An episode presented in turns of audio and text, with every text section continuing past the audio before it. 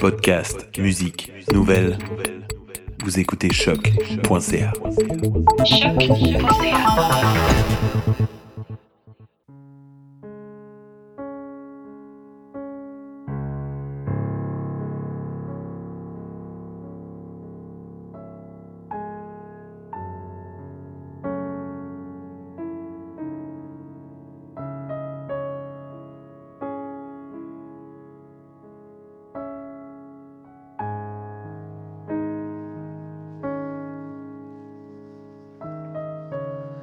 janvier dernier, j'étais à New York pour quelques jours.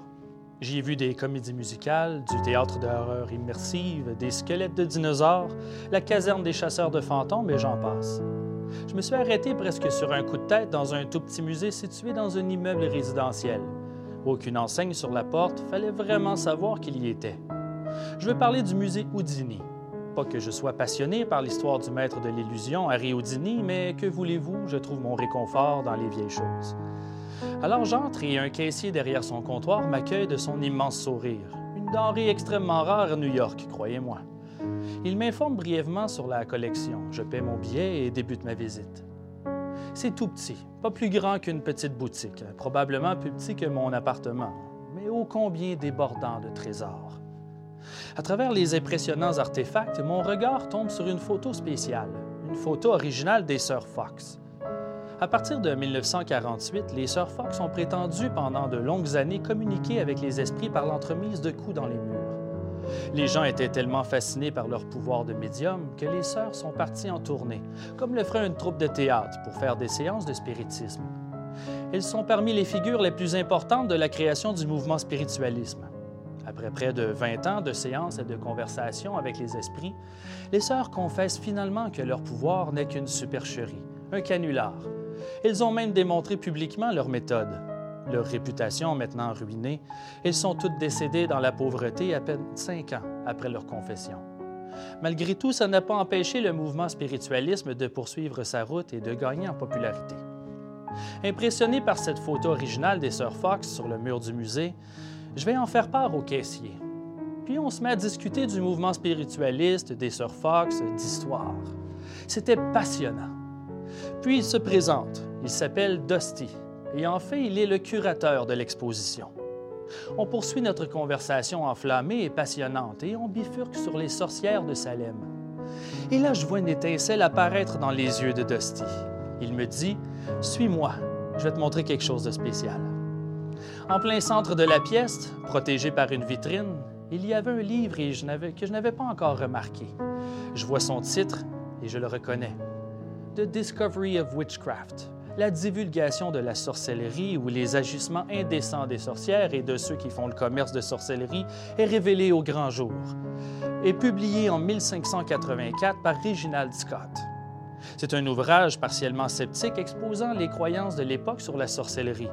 Il contient une petite section décrivant comment le public peut se faire arnaquer par un charlatan, ce qui est considéré comme l'une des premières sources écrites sur la prestidigitation. Scott croyait que la persécution des prétendues sorcières était irrationnelle et antichrétienne. Il tenait l'Église catholique romaine pour responsable. Scott a eu de nombreux détracteurs au sein des protestants, défendant corps et âme les croyances de l'époque sur la sorcellerie. Ce livre a été une lecture de chevet cruciale à l'époque des chasses aux sorcières. Parmi ses détracteurs, Jacques Ier d'Angleterre, qui qualifie les opinions de Scott comme étant condamnables. Lorsqu'il prend le trône en 1567, il ordonne que tous les livres de Discovery of Witchcraft soient brûlés sur le bûcher, comme on le faisait avec les sorcières. Dusty, le curateur, constate mon excitation et, sans avertissement, il soulève la vitrine protectrice et m'expose le livre. Il me dit sans-le. Je m'exécute, les yeux fermés, le cœur qui bat la chamade, comme à mon premier baiser. L'espace d'une seconde, j'ai fait un voyage dans le temps. Les effluves du bouquin m'avaient le parfum d'un feu de bois aromatisé de fermentation et de décomposition. Une odeur toute simple, parfois angoissante, parfois réconfortante, mais ô combien reconnaissable. En me relevant, une vague de chaleur a traversé mon corps, comme si je venais d'aspirer l'âme même de tout un siècle d'histoire, aussi sinistre qu'envoûtant. Quand j'ai ouvert les yeux, Dusty avait le sourire jusqu'aux oreilles, si fier de son coup. Je l'ai remercié je ne sais plus combien de fois. mais je pense que je ne réalisais pas encore complètement de ce que je venais de vivre. Faut pas se mentir, je ne devais pas être le premier à qui Dusty faisait le coup. C'est après à peine 25 minutes de conversation amicale qu'il me fait ce cadeau. Néanmoins, je me sentais spécial.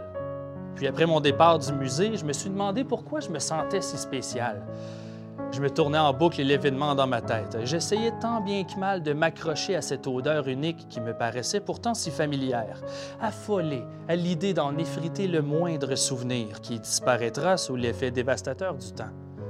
Comme si pour conserver ma cicatrice de ce moment dans ma mémoire, son stigmate sur mon âme, je m'efforçais d'agrandir la plaie en agitant un canif en son cœur. À chaque pas qui m'éloignait de plus en plus de cette brève page anecdotique de ma propre vie, je sentais une boule me remonter dans le fond de la gorge. Alors, question de la faire redescendre, je suis rentré dans un pub irlandais pour avaler un scotch. Puis toutes les émotions du monde m'ont frappé d'un coup. Et non sans gêne, je me suis mis à pleurer, ou si vous préférez, rire en pleurant. Des larmes se sont mis à couler sur mes joues. J'étais incapable de les arrêter. Puis je riais parce que je me trouvais ridicule, absurde. Je n'arrivais pas à comprendre ce qui m'arrivait. J'essayais de me cacher pour ne pas attirer l'attention. J'étais franchement sous le choc de ce que je venais de vivre. Ça m'a chamboulé. Puis quand j'ai repris le contrôle de mes émotions, j'ai réalisé que ce n'était pas ridicule et que je devais caresser cette émotion, la chérir, la laisser me submerger, me bercer. Parce que des émotions fortes comme celle-là, nous en avons trop peu dans une vie, et ce type d'émotion change nos vies et ouvre les portes de nos perceptions. Puis je suis un grand sceptique, hein? Alors, du coup, sur le coup, j'avale tout, mais avec une gourmandise du monde.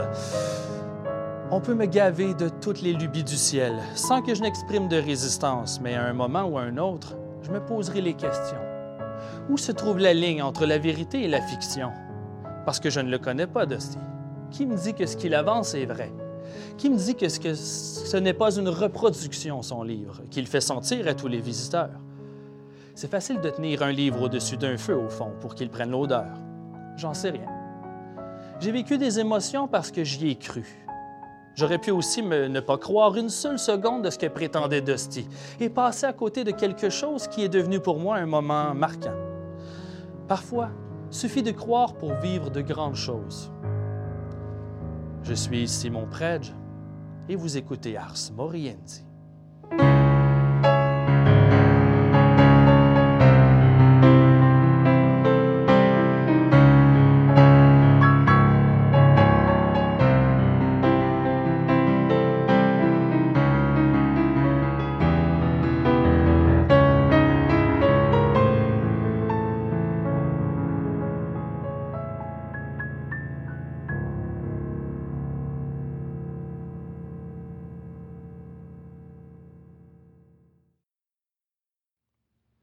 Fut une époque pas si lointaine où le cimetière gothique Highgate de Londres était en piteux état. Dans les années 60, l'endroit est délabré et la nature a repris le dessus. Des jeunes ont fait des graffitis sur les tombes, des vandales ont arraché les portes de voûte, saccagé les cercueils, et occasionnellement, des membres humains pouvaient être vus dépassant d'un cercueil dû au couvercle fracassé. Il n'est pas surprenant qu'un cimetière gothique de cette envergure allait faire naître bon nombre de légendes antises et de sinistres créatures, de même qu'attirer les mystiques de l'occulte et les dévots du macabre. Les premiers murmures au sujet d'une hantise étrange à Highgate surgissent dès le début des années 60. Mais c'est en 1969 qu'un rapport en particulier attire l'attention de David Ferrand, un jeune passionné de l'occulte, du Wicca et membre de la Société occulte britannique. Un soir, une vieille dame marche sur Swains Lane, une petite route coupant le cimetière en plein centre. Quand tout à coup, jaillissant des ténèbres, elle voit une silhouette noire avec des yeux lumineux. La silhouette avance vers elle sans faire un bruit, comme en lévitation. Puis elle sent que la température tombe sous zéro en quelques secondes. En essayant de fuir l'apparition, la dame se perd dans l'immense cimetière. Puis elle se met à entendre une cloche. Elle marche dans la direction du bruit en espérant sortir de la nécropole et regagner la route mais elle retombe nez à nez avec cette espèce de faucheuse aux yeux rouges, comme des flammes dans la nuit. Elle prend les jambes à son cou et va tout raconter aux autorités. Intrigué, David Ferrand décide d'enquêter en passant une nuit entière dans les entrailles d'Highgate. Il croit en réalité qu'il ne va tomber que sur un animal ou des jeunes costumés tentant de faire peur aux visiteurs. Le journal Hampstead et Highgate Express reçoit une lettre de Ferrand au sujet de son escapade en février 1970. S'en est suivi un article, forcément. Je vous lis mot pour mot, en traduction libre, ce que Ferrand a rapporté. Vers minuit, j'ai aperçu une silhouette d'environ sept pieds de haut qui semblait flotter juste au-dessus du sol. J'ai vu son visage, ses yeux comme deux points de lumière rouge intense. L'air est devenu glacial comme si j'étais entré dans un réfrigérateur. La silhouette semblait me vider de mon énergie et je sentais que je perdais le contrôle de mes facultés. Ça ressemblait à un rêve éveillé, comme si j'étais incapable de me réveiller. Réalisant que je subissais une attaque psychique intense, j'ai répété mentalement une incantation cabalistique utilisée pour repousser les forces du mal. Puis, il a disparu. J'ai conclu que les histoires étaient vraies. Dans l'article, David Ferrand invite les gens ayant vécu des attaques similaires à se manifester. Le journal reçoit plusieurs réponses dans les jours qui suivent, mais les descriptions varient passant d'hommes très grands portant un chapeau à un cycliste fantomatique, une dame blanche, un visage grimaçant à travers les grilles du portail, un esprit en lévitation et une lettre parlait même d'une personne qui pataugeait dans temps. Un baigneur des ténèbres? Qui sait? Plusieurs affirment avoir entendu des murmures, d'autres des cris, certains des cloches. Bref, il n'y a pas la moindre cohérence dans les déclarations. Mais il n'en fallait pas plus pour attirer un autre personnage haut en couleur, l'excentrique évêque autoproclamé d'une obscure église qui a plutôt les allures d'une secte. Je veux parler de Sean Manchester. Il n'est pas qu'évêque, il est aussi chasseur de vampires. Le 27 février 1970, le journal publie une entrevue avec Manchester dont le titre est Y a-t-il un vampire à Highgate? L'évêque prétend que l'esprit hantant le cimetière est en réalité un roi vampire. Selon lui, il avait été un aristocrate pratiquant la magie noire dans la Roumanie médiévale et qu'il avait été emmené en Angleterre dans son cercueil par ses disciples au début du 18e siècle. Le vampire a probablement été enterré sur ce site bien avant qu'il devienne le cimetière Highgate. Mais pourquoi est-ce qu'il se serait soudainement réveillé? Pourquoi maintenant? Manchester répond que c'est à cause de toutes ces cérémonies et ces rituels sataniques qui ont lieu au cimetière depuis quelque temps. Ils ont réveillé le démon. Ainsi venait de naître la légende du vampire de Highgate. Manchester prétend avoir parlé avec plusieurs résidents de la région ayant vécu des expériences étranges en traversant Swains Lane, notamment Elizabeth Voijdila, qui affirme avoir vu le vampire tout récemment. Elle a ensuite commencé à avoir de terribles cauchemars, dans lesquels une force démoniaque tentait d'entrer dans sa chambre. Puis au bout de quelques jours, deux trous sont apparus dans son cou, et elle avait des symptômes d'anémie. Maux de tête, fatigue, la peau pâle comme la mort. Son petit ami et Manchester ont tapissé sa chambre d'ail de crucifix avant de tout arroser d'eau bénite. Puis sa condition s'est grandement améliorée. Il parle aussi d'une autre femme, Jacqueline, qui se serait réveillée dans la nuit parce qu'elle sentait quelque chose de froid lui agripper le bras. Le lendemain matin, elle avait des marques de griffes sur sa peau, là où on l'avait saisie. Elle et son jeune frère ont développé une sorte d'attirance incontrôlable pour le cimetière.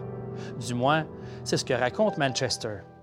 Il prétend que depuis que l'affaire du vampire d'Highgate est sortie dans les journaux, il a reçu de nombreux témoignages. Et pour sa part, on retrouve la silhouette sombre aux yeux de feu dans chacun de ces témoignages.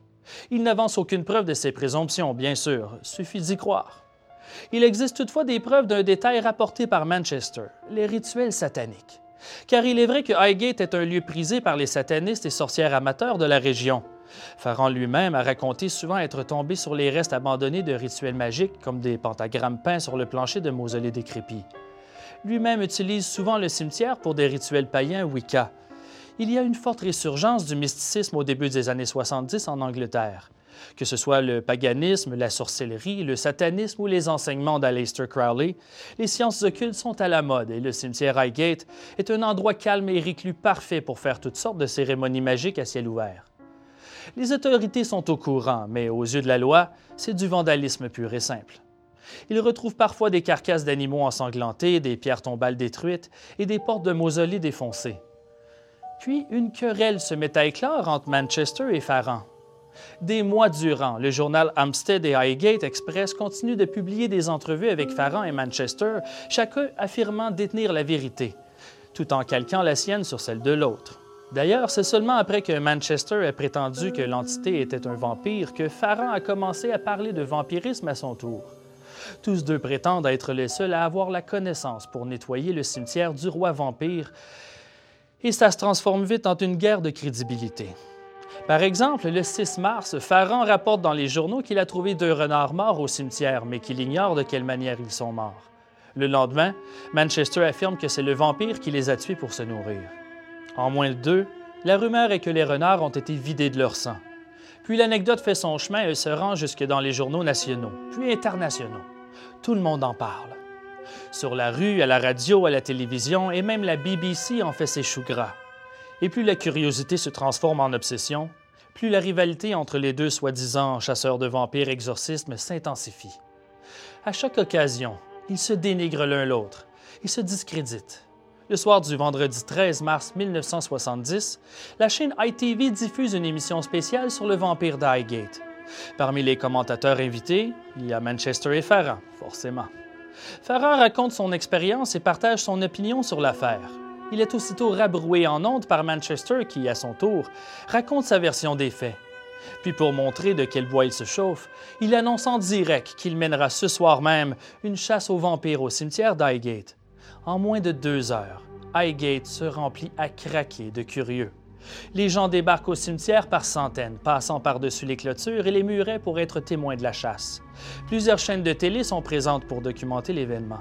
La police est sur place pour tenter d'empêcher les amateurs de sensations fortes d'entrer ou de saccager les lieux, mais c'est perdu d'avance. Ils sont beaucoup trop nombreux. Le mieux qu'ils peuvent faire, c'est de surveiller et s'assurer que la situation ne dégénère pas. Tous les chasseurs de vampires amateurs se mettent à chercher frénétiquement des traces du démon entre les pierres tombales. Les personnes interrogées par les médias affirment croire à l'existence du vampire. Ils sont bien déterminés à l'attraper pour mettre fin à son règne de terreur.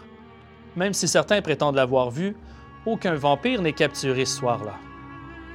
Que vous y croyez ou non, l'angoisse des citadins, elle, est bien réelle.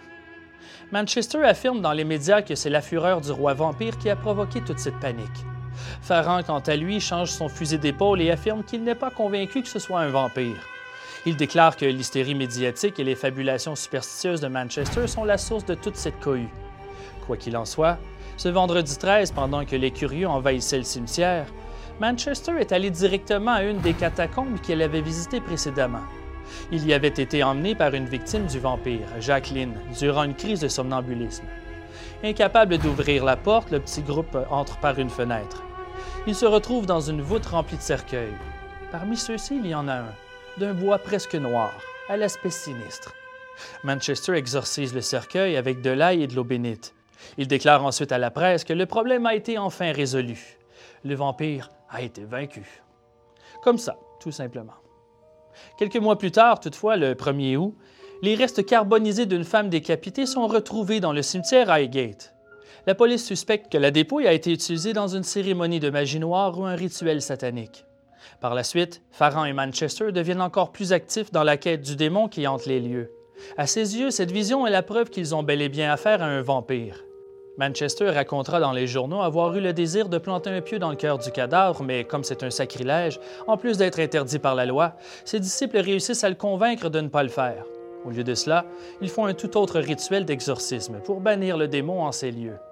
Non seulement il n'a jamais rapporté quelconque preuve d'un tel événement, il affirme avoir refermé le mausolée avec un mur de briques pour emprisonner la dépouille à jamais. Il ne donnera pas non plus son emplacement, par peur que ses disciples ne reviennent le libérer. Farran, lui, ne baisse pas les bras.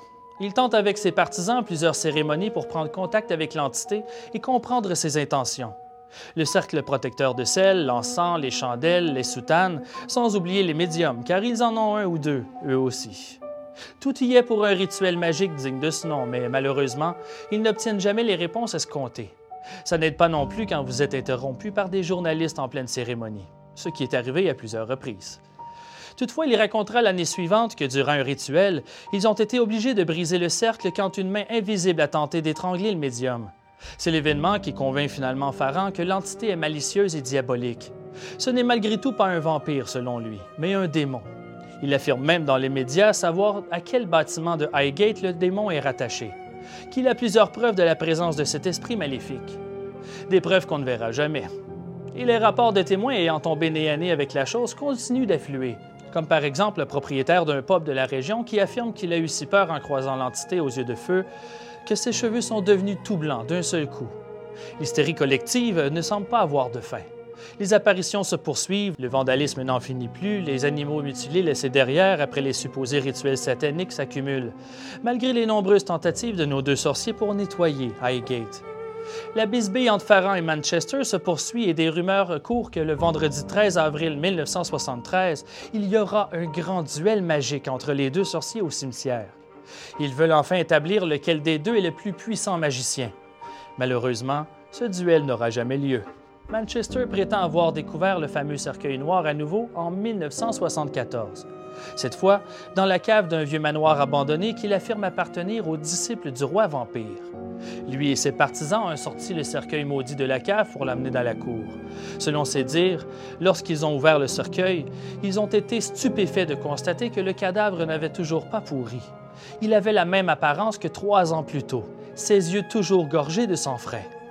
L'évêque a planté un pieu dans le cœur du vampire. Je cite ce qu'il a rapporté dans les journaux. D'un coup puissant, j'ai empalé la créature dans le cœur d'un pieu aiguisé. Nous avons vu la cage thoracique s'effondrer et se digérer en une boue brunâtre, un tas de vases et de viscères inhumaines au fond du cercueil. Par la suite, ils ont mis le feu au cercueil pour incinérer les restes durant plusieurs heures pour qu'il n'en reste, et je cite, que quelques ossements, devant être broyés et ensuite jetés aux quatre coins ou aux quatre vents de la terre. Suite à cet événement, Manchester déclara que le cimetière Highgate avait été enfin purgé de son vampire. La même année, Farran sera emprisonné et reconnu coupable d'avoir profané des corps et vandalisé des pierres tombales. Il a toujours nié les faits, accusant les satanistes. Les querelles entre les deux hommes ont perduré pendant des décennies, chacun prétendant être un grand exorciste tout en rejetant les capacités de l'autre. Ils ont tous les deux continué de longues années à enquêter sur les phénomènes paranormaux, à publier plusieurs bouquins, des articles, des sites web, sans parler des nombreuses entrevues. Les deux hommes et leurs partisans se sont fréquemment disputés sur les réseaux sociaux avec l'arrivée de l'Internet, se traitant mutuellement de charlatans. David Ferrand est décédé en avril 2019 à l'âge de 73 ans. Manchester, lui, est toujours évêque autoproclamé de sa secte conservatrice, la British Old Catholic Church. Après avoir tué le vampire d'Highgate, il s'est vanté d'avoir tué des dizaines d'autres suceurs de sang à travers les années. Tout au long des années 80 et 90, les observations et les attaques de vampires dans le cimetière de Highgate se poursuivent et ils se multiplient. Un témoin affirme même avoir vu l'entité en 1991. Il le décrit comme suit. Il était très grand, plus que six pieds de hauteur, et très mince. Il portait une longue cape noire et un chapeau haute forme. Ses vêtements entièrement noirs avaient un style victorien. Il semblait flotter. Le sol était jonché de feuilles mortes et pourtant, ses déplacements ne faisaient aucun bruit. Vous savez, au risque de me répéter, parfois, il suffit de croire pour vivre de grandes choses.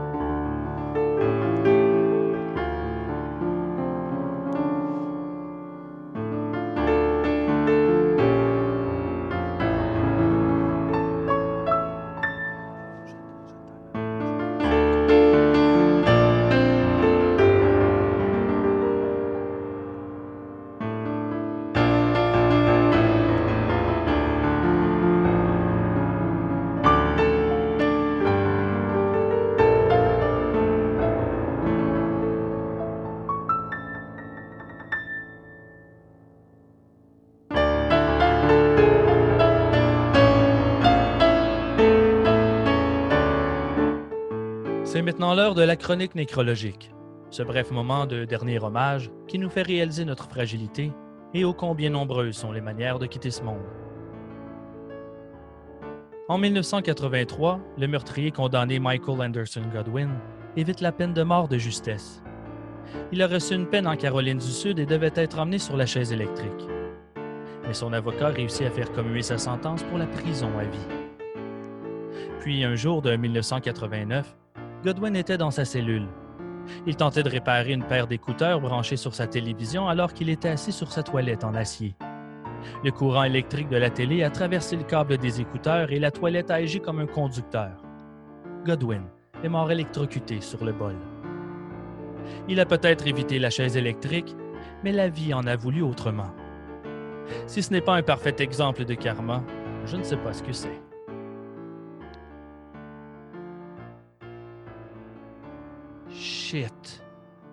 Il manque une histoire. Il manque une histoire. Merde, merde, merde, merde. OK, j'appelle le centre de commandement. Oui, oui, c'est Simon euh, pour le Festipod. Il manque une histoire dans mes documents. Je vais avoir besoin d'aide. Est-ce que tu peux me transférer à la dépoussiéreuse de crime? J'ai besoin de ton aide. Merci, j'attends. Oui, oui, Annie. Oui. Allô? Oui, oui, j'ai besoin de toi. Il me manque une histoire. Est-ce que tu peux m'aider? Euh, il manque une histoire pour le Festipod. As-tu des anecdotes avec toi? OK. Ouais, c'est sûr que là, euh, habituellement, ce genre d'histoire-là, je suis moins. euh, bon, je suis moins. euh, c'est pas les genres de choses que je cherche, mais je les trouve malgré moi dans les journaux quand je cherche. Et là, je vais t'en proposer quelques-unes, là. OK, vas-y, je t'écoute. J'ai besoin d'anecdotes. OK. Si tu as quelque chose, je suis preneur. Bon, pour commencer, j'en ai un ici. Le petit. euh, ça, j'avais ça, ça fait un petit bout de temps parce que ça s'est passé dans mon quartier. OK? 1941, Oh, quand même. euh, la mort du petit Henri Lahaise. OK? Euh, il avait huit ans, il revenait de l'école proche de Louis H. Lafontaine. Il revenait en avant là, de l'hôpital sur la rue, dans le fond, la rue Hochelaga, mais bon, à l'époque, je pense qu'elle ne s'appelait pas comme ça. Bref, il y a un camion à patates qui passe. Un camion, dans le fond, qui livrait de la marchandise pour une épicerie. Ben, c'est c'est Euh, quel genre de camion? Est-ce qu'on passe d'une espèce de Dodge Un espèce de gros pick-up fermé, selon ce que. ou peut-être ouvert, mais en tout cas, il y avait des garçons, de- des adolescents qui étaient assis au bout du pick-up, les, les pieds ballants un peu, là, tu sais. Ah oui, OK. genre de choses qui seraient maintenant impossibles de faire. Comme un vieux Et GM, on- genre. C'est ça. Et ben, ils ont eu l'idée euh, très peu brillante de se mettre à lancer des patates aux passants, là, mais vraiment sans, euh, sans viser euh, une personne particulière, mais en visant des gens. Mais le tout avec vraiment violence, des, patates lancées à pleine tête, c'est quand même dangereux. Et euh, à travers euh, les, euh, les tirs de patates, le petit Henri en a reçu une en plein ventre, mais tellement à une grande vitesse, c'est vraiment triste. C'est pas quelque chose que. C'est une mort insolite, on s'entend, mais c'est c'est triste parce que le petit est mort sur le coup d'une hémorragie interne. Puis la personne qui a dû venir le voir pour essayer de, donner les derniers soins, c'est son propre père qui travaillait à l'hôpital euh, à l'époque. Je pense que ça s'appelait déjà Louis H. Lafontaine en 1941, si je ne me trompe pas, sinon c'était Saint-Jean-de-Dieu. Euh, il est décédé de ses euh, d'hémorragie interne avec la, patate dans le ventre. Euh, à l'enquête du coroner, ben, ce qui s'est passé, c'est que finalement, bon, les jeunes ont été fortement réprimandés, n'ont pas été jugés coupables parce que c'était pas volontaire, même si le geste était excessivement idiot. Puis, euh, il y avait eu aussi là, euh, une petite réprimande par rapport à- au, au chauffeur du camion parce qu'il n'avait pas le droit d'embarquer ces jeunes-là. Mais le chauffeur avait dit qu'il ne leur avait pas permis, qu'il avait probablement sauté dans la camionnette au, début, au, au départ de la course, finalement. Et donc, euh, ça s'est terminé comme ça pour le petit Henri Lahaise. Il avait quel âge, si- déjà? 8 ans? Il avait 8 ans en 1941. Je sais Ouais, ben, si c'est- pas ce genre d'histoire que tu aimerais que j'extrapole plus à un moment donné, sortir le coroner, quelque chose, essayer d'en voir plus. Sinon, j'en ai d'autres. ouais, parce que, ben, vas-y, ben, souvent, les l'histoire avec des enfants, là, les auditeurs trouvent ça rough, là. Je Ouais, sais pas, mais qu'est-ce que tu aurais d'autre comme ça? Ben, tu sais, mettons plus dans ton genre, peut-être, un peu plus noir, un peu plus euh, creepy. Euh, bon, tu sais, je choisis pas ce qui s'est passé dans l'histoire, hein. Fait qu'on tombe là-dessus, puis euh, on veut pas ré- réveiller des blessures, mais bon, là, on parle de 1921, puis euh, on n'est pas ici non plus au Québec. Une Québécoise d'origine, par contre, qui est déménagée depuis plusieurs années avec sa famille euh, dans le Rhode Island. Ah, oui, OK. Euh, parce qu'à cette époque-là, il y avait beaucoup de gens qui immigraient, Massachusetts, tout ça, parce qu'il y avait beaucoup de travail, des grosses usines de pulp and mills. euh, bon, il y avait beaucoup d'exodes par rapport à ça. Et cette dame-là, d'un certain âge que je ne connais pas, c'est pas décrit dans les deux micro-articles de journaux qu'il y a là-dessus, mais assez impressionnant pour vouloir s'y attarder. C'est que la femme aurait été mélancolique et morose depuis à peu près un an, disons dépressive, mais les mots qu'ils utilisent à l'époque, euh, c'est ça. Et un jour, ben, son neveu, il revient de l'école, il y a 10 ans. Son neveu s'appelait Lee euh, Gravel, parce que c'était Madame Olive Gravel. Et puis là, euh, la trouve pas, fait le tour du quartier. Eux autres, ils restaient, euh, j'ai vérifié d'ailleurs sur la carte, ils restaient super près du cimetière. Il a retrouvé sa tante euh, dans le cimetière décédée, mais avec juste la tête dans, une, dans un trou de bouette. Elle s'est suicidée en se plongeant littéralement la tête dans la boue. Il n'y avait aucune marque de violence, aucun rien qui pouvait euh, penser le moindrement qu'il y avait une tierce personne là-dedans. Euh, J'avais rarement vu quelque chose d'aussi. c'est- ça. Comment? Mais là, il faut. On est sûr que c'est pas un meurtre qui n'est pas morte noyée, que quelqu'un l'aurait tenu de force, même s'il n'y a pas de marque de violence, parce que mourir noyé, la face couchée dans une flaque d'eau, là, ça prend de la volonté en maudit, là. ça s'est déjà vu, des pendaisons où que les personnes, dans le fond, sont même pas, euh, touchent, euh, touchent le sol, sont même parfois assis. ça s'est déjà vu, là, tu sais. Je dis pas que c'est pas... disons qu'en plus, quand on réfléchit à ça, c'est cauchemardesque aussi, hein, l'espèce de désespoir qui est encore plus prenant, on dirait, à voir ça. Euh, c'est aussi la, façon, c'est de se rendre dans un cimetière. Elle était comme déjà sur les lieux d'une sépulture, tu sais. Puis elle se plonge la tête là-dedans. Euh, surtout, c'est de la boue, c'est quelque chose de beaucoup plus épais, au côté noyade. En tout cas, c'est ça m'a assez marqué, admettons, pour avoir la curiosité de la chercher et de la chercher jusque dans les registres d'acte d'animation. Oui, parce que là, on n'a pas son identité. T'as-tu trouvé quelque chose? j'ai rien, j'ai, puis tu sais, je veux dire, je pense que je suis pas pire pour ça, puis j'ai, même fouillé euh, des différentes paroisses de où elle restait, parce que son décès, il n'y a pas le choix, à moins qu'il, l'aurait euh, ramené ici pour euh, l'inhumer ici, ce qui est possible, mais ça devait coûter cher pour l'époque. en 1921, ça va pas bien, bien, là, côté économie. C'était pas donné à tout le monde. Non, c'est ça. Fait que j'ai l'impression qu'elle a été inhumée là-bas, mais que je la trouve pas parce que je trouve pas son nom de jeune fille, parce que là, on a le nom du mari, c'est Madame Olive Gravel. Fait que, puis Lee, son neveu, ben c'était très de l'époque aussi de raccourcir les noms, de se donner des petits alias, des petits middle names. Si c'était pas juste dans la mafia là, que ça existait des alias et les gens s'en donnaient. Fait que Lee, là, ça, ça, me surprendrait que c'était son vrai nom. Fait qu'à cause de ça, j'ai pas été capable de vérifier. J'ai aucun décès au Rhode Island en 1921 qui correspond vraiment à elle, c'est-à-dire dans la date exacte. Puis euh, c'est curieux, en fait. Puis, tu sais, je, je, me disais, ben, c'est pas tant de pas la trouver, que le geste que je, me disais que peut-être que ça pouvait être intéressé dans le sens où ça reste quand même quelque chose de non euh, qui sort de la marge. Là. Non, c'est sûr que c'est intéressant parce qu'on ne voit pas ça souvent, mais en même temps, je ne sais pas, on, dirait qu'on n'en sait pas assez. On veut, on veut pousser plus loin nos recherches. Puis là, comme tu as frappé un mur, j'aurais envie de quelque chose, peut-être peut de plus simple, quelque chose de, de de, moins euh, élevé peut-être qu'un suicide? As-tu d'autres choses? Même s'il y a des ben, enfants, là, on s'entend. Oui, euh, ben c'est sûr que ça dépend. Les enfants, c'est ça, comme tantôt, c'était plus violent. on en a qu'on sait que, bon, il n'y a pas eu geste de violence.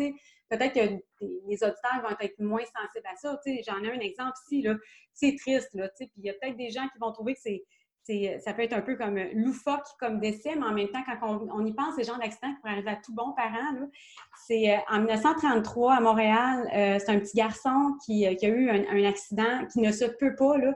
Son père est rentré dans la cuisine et l'enfant était noyé, mais c'est parce qu'il était pris dans une chaudière de marinade à cornichons.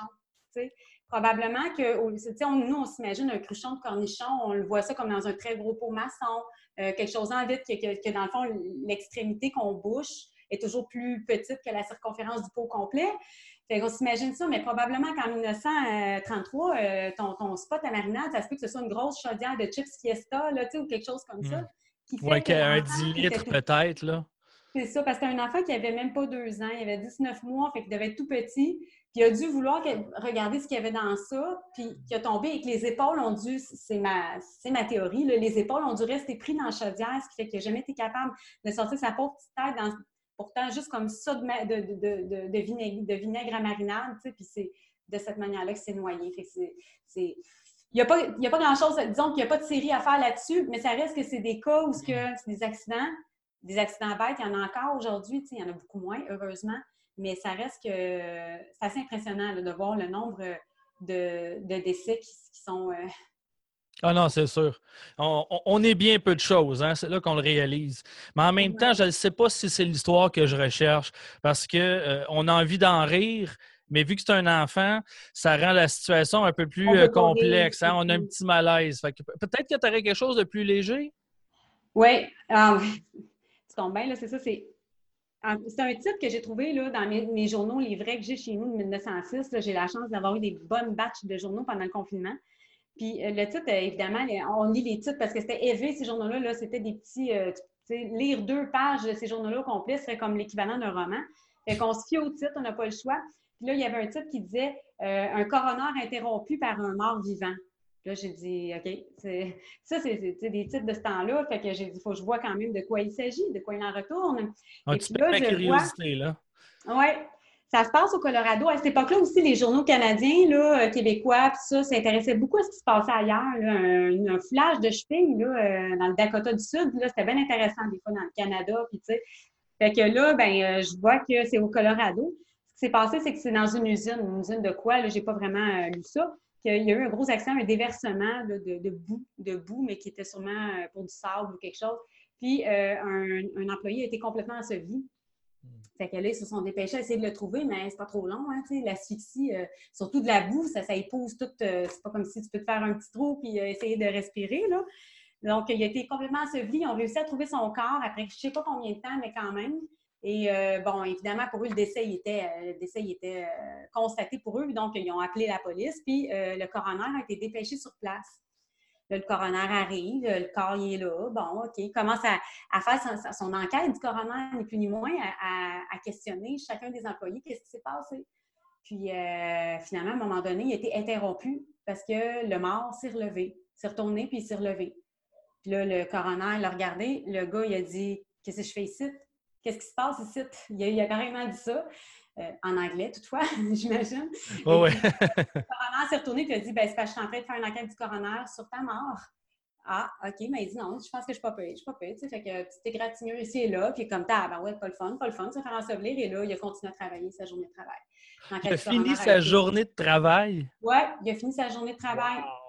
Oui, c'est une époque, tu sais, je veux dire, euh, ouais, c'est ça. Ouais, ouais, on pouvait pas. Euh, Mon père, il a déjà eu un doigt, moi, tout écrasé dans une, une presse, là, puis le lendemain, euh, t'es allé à la Maisonneuve, puis le lendemain, il était à job, là. Tu sais, c'est souvent comme ça, là. C'est... Une autre époque. Ouais. Ah ouais, mais finalement, c'est une histoire qui se finit bien, ça, là. Elle se finit bien, mais c'est ça. Tu sais, mais c'est drôle de dire, il y a de l'espoir pendant le coroner, il, peut, revenir, tu sais. Même quand on est mort, on peut revenir. Merci, Annie. Ah oui, je me demande même si ça, ça s'est déjà vu dans l'humanité, autre fois que cette fois-là, qu'un coroner soit interrompu par le mort qui revient à la vie. Euh, oui, j'avais déjà fait une histoire comme ça euh, dans l'émission où justement, durant l'autopsie, le docteur avait ouvert euh, la poitrine du, ah décédé et ça l'avait réveillé, mais à cause de la blessure du docteur, finalement, dans le chaos de tout ça, il est mort au bout de son sang. Ah, OK. Ouais. Elle finissait moins bien que la mienne, dans le fond. Oui, oui, c'est très. Ça, ça, rappelle un peu, là, mais euh, juste un autre contexte finalement. Parce que le mien est mort quand même. C'est moins positif un peu. Mais sinon, tu sais, euh, on le sait, là, je, je fais pas beaucoup de paranormal, mais les auditeurs adorent ça. Tu aurais peut-être des histoires de fantômes, des histoires de monstres ou euh, des extraterrestres, peut-être. Qu'est-ce que as-tu déjà spoté des affaires de main dans tes journaux? C'est sûr que dans les journaux, j'aime ça aller chercher les fantômes. Euh, à quelle époque on osait dire ça? Parce qu'il y a aussi le fait qu'il y a des gens qui. À quelle époque on mettait ça dans les journaux? Il y en a, mais il faut souvent aller dans, dans fin 1800, début 1900. Puis c'est jamais ben ben. Des fois, c'est plus trop c'est romance, ça devient lyrique, puis bon. c'est sûr que ce qui est euh, ovni, ça m'intéresse un peu plus parce que autant que j'y crois pas nécessairement, là, mais hmm. je, suis impartiale en fait. Tu sais, je suis pas. Euh, euh, mais c'est que le fait de les voir, sans, nécessairement le vouloir, en parcourant les journaux, ben tu finis par faire, tu fais, hein, mais c'est parce que c'est pas le même article que l'autre de 20 ans. Non, c'est pas le même article. OK, mais c'est parce que c'était la même soucoupe, la même description. Puis là, on est comme de, genre, mettons, Drummondville à Lac-Saint-Jean. Là, c'est là que j'ai allumé. Hey, ça serait le fun de, comme, juste par mots-clés, par moi, c'est pas un recensement, on s'entend scientifique, hein? Par mots-clés, trouver tous les témoins qui ont déjà parlé au journal d'apparition de soucoupe volante. C'était qui, quand, quoi, comment? Euh, puis c'était quoi la forme? C'était quoi qu'ils voyaient? Parce qu'on en a une très légendaire ici, c'était à Montréal, début 90, à l'hôtel Ville-Marie ou Bonaventure, où que les gens ont vu, euh, bon, finalement, ils ne savent pas si c'était une espèce d'aurore boréale spéciale versus les lumières. Mais c'était quand même quelque chose que personne ne pouvait réfuter, là, cette espèce de grosse lumière-là. Euh, euh, on a les vidéos de ça parce qu'il est resté à peu près deux heures dans le ciel. C'est vraiment impressionnant. Mais le problème, c'est que c'est une soirée très nuageuse. Donc, on voit juste les spots de couleur à travers les nuages. Donc, c'est vraiment mystérieux. Je pense que mm-hmm. je, peux me tromper, mais il me semble que c'était en 1994. Effectivement, c'était au-dessus euh, de l'hôtel Bonaventure à Montréal. Oui, c'est ça. Euh, c'est intéressant parce que dans le fond, ce que j'aime dans ces affaires-là, c'est la force du nombre qui ont vu la, chose. Tu sais. Ah oui, ben oui. que là, tu dis, est-ce que ça peut tout être des personnes un peu mythomanes, un peu carencées, qui ont besoin de, passer euh, à télé? tu sais, oui, mais là, il y en avait trop. Il y en avait trop parce que oui, c'est vrai qu'on on a souvent tendance à penser ça quand c'est une histoire en région, en campagne ou sur une ferme, c'est classique. Mais là, à Place Bonaventure, là, l'OVNI était au-dessus de la piscine de l'hôtel. C'était plein de gens. Il y a des policiers qui étaient présents. Donc, euh, ouais. c'est- là, là qui est la différence. C'est Pouvoir- ça. fait- Non, ben j'en ai trouvé, là, c'est ça. euh, tu sais, là, des titres comme ça, là, je sais pas si vous le voyez, c'est euh, Soucoupe volante aperçue à Arvida. faudrait que tu le mettes plus proche de l'écran. Disons que c'est en plus une numérisation hein, de, de- du temps, mais bon, bref, c'était pour. C'est surtout pour dire Arvida dans ça, parce que j'en ai vraiment beaucoup. Ça, c'est vraiment, tu sais, il y a des endroits qui sont comme, ça se répète plus, tu sais. Euh, puis Arvida, au Lac-Saint-Jean, il y en a eu, là, à travers le temps, vraiment beaucoup. Bagotville aussi. Euh, bon, euh, même souvent, là, tu avais des témoins, c'était des pilotes d'avion là, qui arrivaient à la base de Bagotville. Ben, je dis souvent, peut-être pas souvent, mais c'est arrivé, puis c'est arrivé euh, vraiment avec certitude, tu sais. Mhm. Euh, quand le pilote d'avion, on dit, tu sais, un pilote d'avion, c'est ce qu'il y a dans le ciel, là, quand même. tu sais, euh, supposé d'a- d'avoir une petite idée de qu'est-ce que les phénomènes qui fait que oui, ah oui, oui, mais écoutez, je connais ça, mais euh, sachez que dans ce faisceau lumineux-là, à cette heure-là, c'est possible que ça ait l'air étrange, mais ça ne l'est pas. Tu sais, admettons, ben, Ouais. pour lui, il trouve ça bizarre.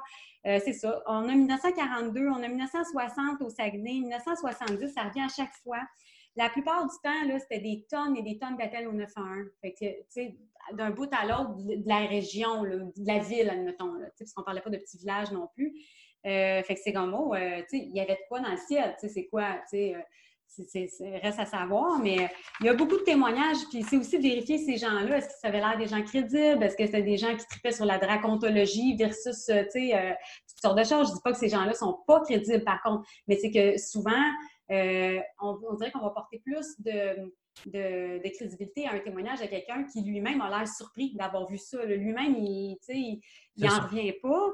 Euh, c'est ça. Fait que il y a eu toutes sortes de. C'était la mode aussi dans les années 80-90. Là, on, on passait moins pour débiles là, ou, moins conspirationniste ou quoi que ce soit de parler de ça parce que c'était comme on dirait quand même accepté, mais c'est juste, tu sais, t'allais pas faire le front page du devoir avec ça, c'est sûr, mais il y avait quand même des petits encarts. Fait que L'autre chose, c'est qu'en plus de la force du nombre et des endroits répétitifs, il y avait ce que j'ai remarqué euh, de 1950, mais 1940 à 2000 quelques, parce qu'il y en a eu dans les années 90-2000 des apparitions qui auraient été euh, notées, euh, qui s'étaient promenées dans la même nuit d'ailleurs, jusque, mettons, Drummondville, à, dans le coin de dans l'État de New York, là, Albanie. Ah ouais, C'est ça. Puis, ce qu'ils avaient remarqué, c'était trois lumières. Un peu comme euh, ce qui était à la mode, a pas longtemps, que nos enfants, les finger spin- euh, spinners, là, je ne sais pas trop, là, qu'on se Fidget spinner. Fidget spinner, ça faisait vraiment penser à ça, comme est-ce qu'il l'expliquait, c'est-à-dire que c'était comme trois lumières dont on ne comprend pas trop le milieu, là, comme un Mhm. triangle de, de- de trois lumières, et qui, ces lumières-là, pouvaient comme s'interférer comme tout d'un coup, puis que c'était des choses, ça, ça, ça a toujours été le cas, là. à chaque fois qu'il y avait une histoire de soucoupe volante, c'est pas de bruit, alors qu'on a une grosse bébelle devant soi, là, on est habitué qu'un avion, un hélicoptère, n'importe quoi fait du bruit. Là, c'est un silence total, quoi. vous pouvez entendre les criquets, et que l'appareil euh, pouvait se promener, tu sais, un peu comme un colibri, là, de façon super éclectique et euh, rapide, sans bruit souvent, et que ces lumières-là pouvaient se mettre à spinner, justement, comme un manège, tu sais. Puis euh, quand j'ai vu cette description exacte-là versus une autre, je crois que c'est Drummondville en, cinq- en 47, j'ai fait « Oh, ben, ils se sont pas parlé, certains, là. » c'était Ouais, une vieille toi, tu as fait la relation de mémoire. Là. Ben non, Tu t'es Ben, souvenu de pensé à ça de mémoire, mais je suis allée les chercher après pour faire la, Ouais. la comparaison d'articles. tu sais. Puis je me suis dit, ben quand même, tu sais, il y a quand même une répétition dans la description, puis on a quand même aussi une répétition dans la force du nombre.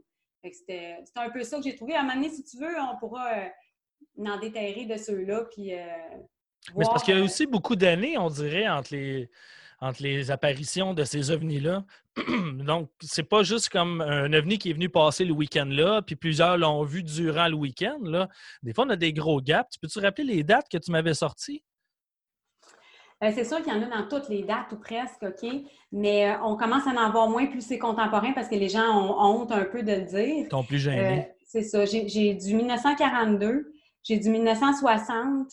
Euh, puis là, quand je dis ces dates-là, c'est pas nécessairement une apparition, hein, ça peut être plusieurs euh, dans les mêmes, euh, dans les mêmes temps à peu près. J'ai décembre 70, j'ai 72, 75 et euh, les années 90 où ce qu'on en note notamment la nôtre, mais Euh, en a eu ailleurs aussi, dans les années 70, là, à un moment donné, c'était dans plusieurs coins du Québec. C'est neuf objets lumineux par groupe de trois. Encore une fois, notre triangle euh, de forme triangulaire, même un pilote de ligne commerciale qui avait signalé le problème. Et c'était cette fois-là aussi que le phénomène aurait été vu. Mirabel, Québec, etc., Albanie, mais même jusqu'en France. Ah ouais, hein? Je suis allée vérifier le lendemain en France, une de nos apparitions, il était dans le journal, euh, dans un journal en France. Ah oui, puis toujours le triangle, toujours le même trois lumières. Pratiquement. Je dis pas 100 mais je dirais euh, à 75-80% c'est euh, dans le triangle lumineux qui peut switcher, là, puis écoute, une espèce de, de, finger spinner. Ouais. Hey, c'est fascinant. merci, Annie. hey, là, tu me donnes du stock à travailler en masse. Là. Je vais me lancer là-dedans. Hey, mais là, ça, faisait un petit temps, on ne s'était pas parlé. comment ça avance ton, ton projet de livre là, qui s'en vient? Ça avance très bien. C'est juste que c'est parce que j'avais des, des correspondants, en fait, des dossiers qu'on m'a dit que, qui étaient disponibles pour l'arrestation, parce que moi, je parle, c'est ça, d'un homme qui a fait de la, prison à Bordeaux, puis on parle de longtemps, fait que c'est sûr qu'il faut que j'aille creuser loin. Et j'ai su qu'à BNQ Québec, il y avait des correspondances, télégrammes entre policiers, etc. Et que ça, ben, à cause du COVID, il fallait que j'y aille de façon VIP. Là, on s'entend que j'y aille toute seule, que je fasse préparer mes choses avec beaucoup de précautions. Euh, j'avais des clauses de confidentialité à signer aussi parce que ça, il y a des choses que ça faisait pas 100 ans. Fait que c'est sûr que ben, mon livre, il, il achevait, mais je savais qu'il me manquait cette portion excessivement importante et elle est très importante dans l'histoire. Elle m'apporte énormément de réponses.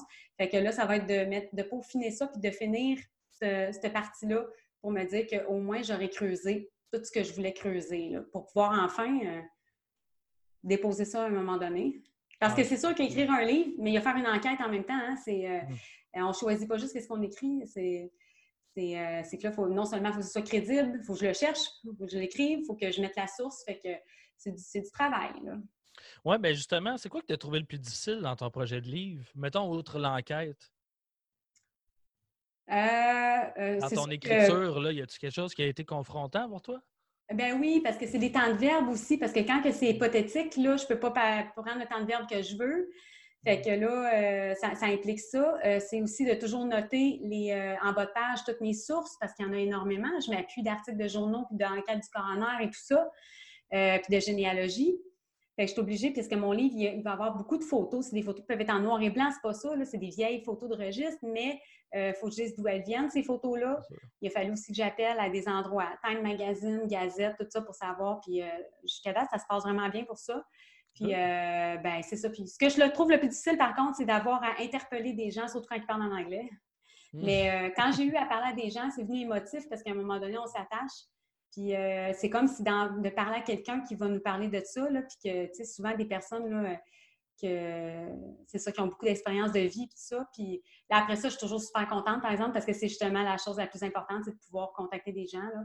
C'est un peu ça, Ouais. Ben oui, c'est clair que quand on met beaucoup de temps sur une histoire, hein, on s'attache, puis on devient beaucoup plus impliqué. Rappelle-toi notre entrevue avec les parents de Toby Carrier en studio. Tu étais avec moi. Comment c'est. On, on, a eu, on est sorti de cette entrevue-là, on avait eu l'impression d'avoir vécu quelque chose de, d'important, de, de, C'était vraiment touchant, là, comme. C'est ça qui arrive. Surtout, toi, tu t'impliques beaucoup dans tes histoires parce que tu contactes les gens, tu sais. C'est quelque chose que moi, je fais très peu, dans mes affaires. Oui, c'est ça. L'interpellation, c'est pas toujours évident. On veut pas... Mais quand c'est vieux comme ça, comme histoire, au moins, on sait qu'on va pas troubler, là, vraiment. Ça peut arriver malgré tout, mais il y a moins de chances de prendre, d'avoir quelqu'un qui, qui est trop éprouvé pour ça.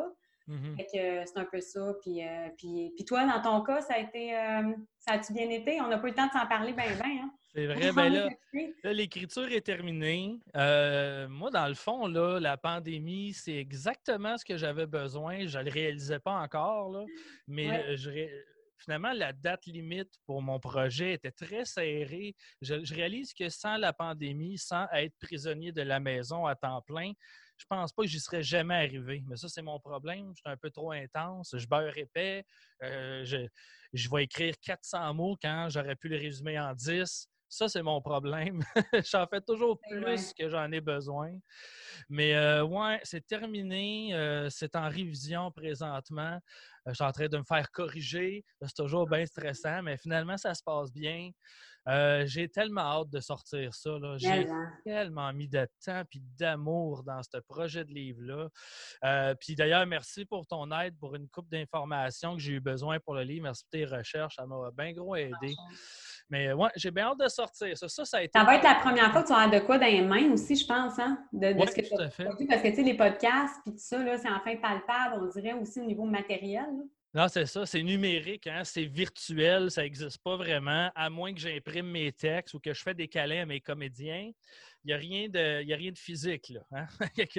oui, c'est sûr, mais j'ai l'impression, c'est ce, ce qui me touche le plus là-dedans, on dirait que soudainement, il y a des gens sérieux en haut lieu qui considèrent que ce que j'écris vaut la peine d'être imprimé ça, ça m'a flatté beaucoup. Oui. Euh, ça m'a pris du temps, on dirait, l'analyser, ça. J'étais comme. Ah ouais, si tu, es rendu là, ben c'est bon signe, puis ça, ça flatte, mais bon, ça ne veut pas dire que j'ai pas encore beaucoup à apprendre. Et c'est ça mmh que j'ai réalisé en l'écrivant. Parce qu'on n'écrit pas un livre comme j'écris mes podcasts. Il y a des différences, il y a une approche qui est différente.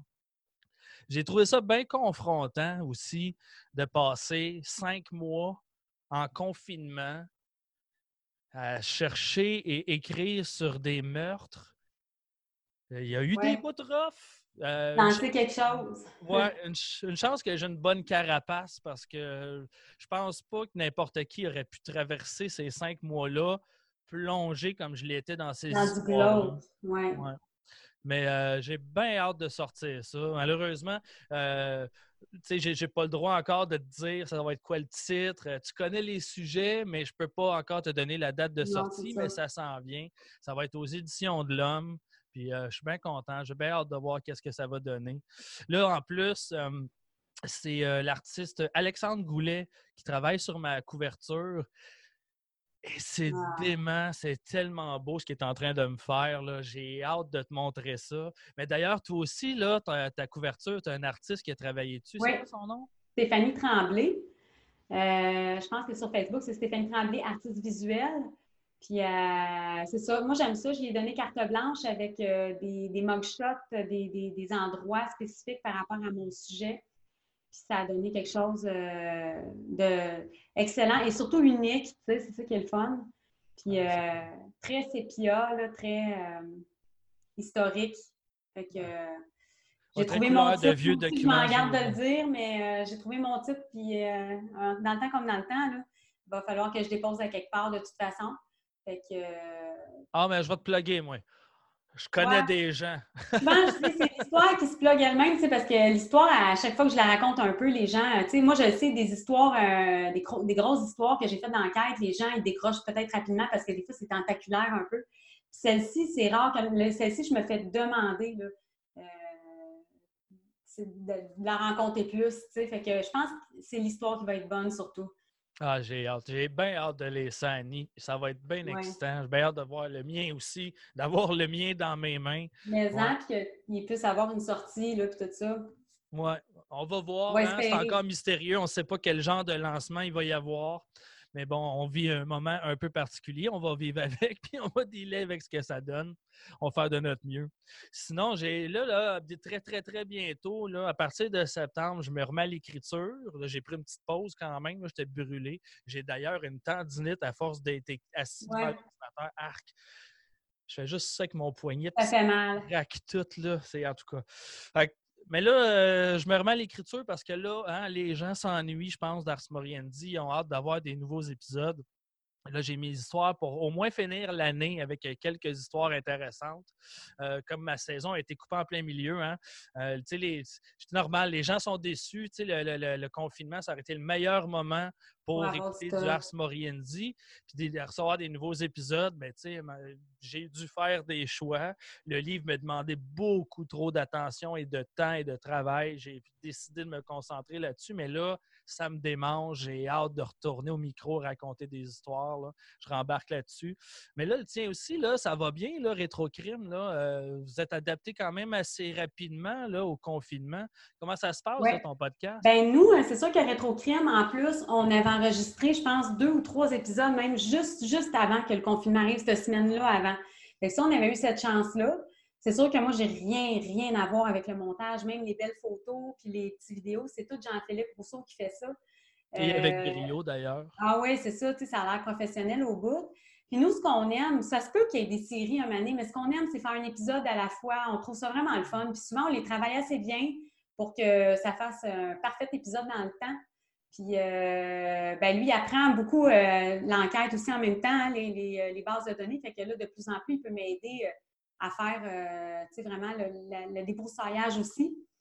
Fait que ça se passe très bien. Euh, Jean-Philippe, il, y avait déjà un podcast, puis euh, ces choses allaient bien, mais avec celui-là, c'est sûr que souvent, il me compte à quel point il y avait beaucoup de téléchargements. je ne pourrais pas dire combien, puis ça a l'air qu'on ne peut pas dire ça, là, que c'est pas l'idéal. Que, parce que ça se compare mal, hein, étant donné justement des fois le, sujet du, podcast, ou quand c'est sorti versus, tu sais, bon, mais euh, il, est content euh, des, résultats que ça donne. On ne le fait pas pour avoir des bons résultats. De toute façon, j'imagine que tu es comme ça toi aussi, Simon. On le fait, pas parce euh, qu'on aime ça. On ne le fait pas pour les chiffres. J'ai regardé mes chiffres pour la première fois de l'année cette semaine, puis j'ai rien compris. des fois, ça n'a rien compris. C'est pour ça qu'on m'a dit qu'il ne faut pas vraiment parler de chiffres. Ce n'est pas vraiment euh, c'est pas au prorata de. Ça ne peut pas être, euh, comment dire, fiable nécessairement là, par rapport à toutes sortes de. de, de, de très complexe à C'est ça. Mais, euh, mais en tout cas, néanmoins, sans vouloir avoir des, des likes, des chiffres, puis c'est ça, c'est que ben tant mieux si ce qu'on fait, ceux qui aiment, ceux en tout cas qui aiment le true crime aiment ça, parce que je pense que c'est le cas. Euh, là, c'est sûr que euh, le projet, ben, Jean-Philippe m'aide aussi un peu dans le projet que je fais présentement, que je, que je nomme pas, dans le, lequel tu vas collaborer aussi. Oui, c'est ça, parce que là, moi, tu m'avais parlé que tu étais stand-by pour, pour un maudit beau projet. Je sais que tu n'as pas encore le droit de, m'en parler, mais là, c'est lancé, là, ça s'en vient ton affaire. Bien, ça s'en vient. Je ne peux pas en parler, là, tu sais, fait que euh, ça reste comme ça. Mais ça ne sera pas bien long qu'on va, on va pouvoir euh, mettre des gens au courant, même si, bon, moi, c'est sûr que j'ai pas euh, un fanbase à mettre au courant, à tout casser, mais je veux dire, euh, je vais pouvoir, je vais pouvoir en parler un petit peu plus librement parce que c'est normal, parce que les autres, veulent, non, mais c'est du marketing. Ils ne sont pas prêts à l'annoncer encore. C'est normal. exactement. C'est normal. C'est correct. Avec ça, je suis trop occupée, Noé, pour m'amuser à, tu sais, je veux dire, je m'amuse à mettre des petites affaires des fois, mais j'ai pas beaucoup de temps. Là, il euh, faut, que je me concentre là-dessus si je veux que ça réussisse bien. Tu sais. Ouais. là, puis, là les gens qui écoutent, ils doivent être en train de se dire Mais de quoi qu'elle parle C'est donc bien mystérieux. Ben, c'est ça qui arrive. Hein? On jette sa perche à l'eau, mais ça ne veut pas dire qu'on va toujours pêcher quelque chose. Sur ce, merci beaucoup, Annie Richard, de t'être joint à moi aujourd'hui pour le Festipod. Tu es un amour. Merci beaucoup à toi. Merci. Et bien sûr, on n'a pas fait ça tout seul. Euh, merci à notre pianiste invité, euh, Thomas Lungtac. Merci, Thomas. C'était malade, c'est très cool. Et bien sûr, euh, je veux remercier tout particulièrement Frisson TV, la chaîne Frisson TV et le réalisateur Christian Belz qui nous ont permis de pouvoir tourner en studio. Euh, merci à toute l'équipe. Vous êtes génial. Merci à Elena de nous avoir prêté son manoir pour le faire. Euh, c'était génial. Merci au Festipod. Merci beaucoup donc à Fanny, à Charles, à Maxime. Vous êtes hot. Bon du beau projet. Merci à tous les podcasteurs. Ben, en fait, toute la communauté de podcasts au Québec. Euh, vous êtes génial. C'est en pleine effervescence. Continuez de pondre des projets nichés on aime ça. Et euh, bien sûr, évidemment, bienvenue à tous les auditeurs euh, sans qui on ne serait pas ici aujourd'hui. Je serais juste seul dans ma chambre, dans le noir, dans ma cabane, à euh, parler tout seul. Donc, merci beaucoup. As-tu du monde à remercier, Annie? mon Dieu, merci. merci à Jean-Philippe d'être là. Merci à toi. Merci à Maude. merci à mon père qui ne l'écoutera pas. qui ne saura pas comment. Euh, mais sinon, euh, ouais, c'est ça. Puis merci à toutes les personnes qui, des fois, ne le savent pas, mais m'aident en étant euh, collaborants. juste la solidarité, la collaboration. euh, j'ai pas d'autres mots, mais mes familles de victimes qui me font confiance, là, puis que ça avance, mais ça, ça m'aide à, à, montrer que ça, ça, vaut, ça vaut la peine. génial. Ben, merci beaucoup. Donc, hein, continuez de suivre le podcast de Annie Rétrocrime. Elle va aussi continuer de m'aider dans mes recherches pour me trouver des vieux documents, des articles de journaux pour faire les recherches d'Ars Morienzi. Et si tout va bien, si les astres s'alignent comme ils se sont alignés jusqu'à présent pour moi en 2020, Ars Morienzi de retour avec un nouvel épisode en octobre. Soyez aux aguets. Merci beaucoup, Annie. Merci à tout le monde. Bonne fin de festival.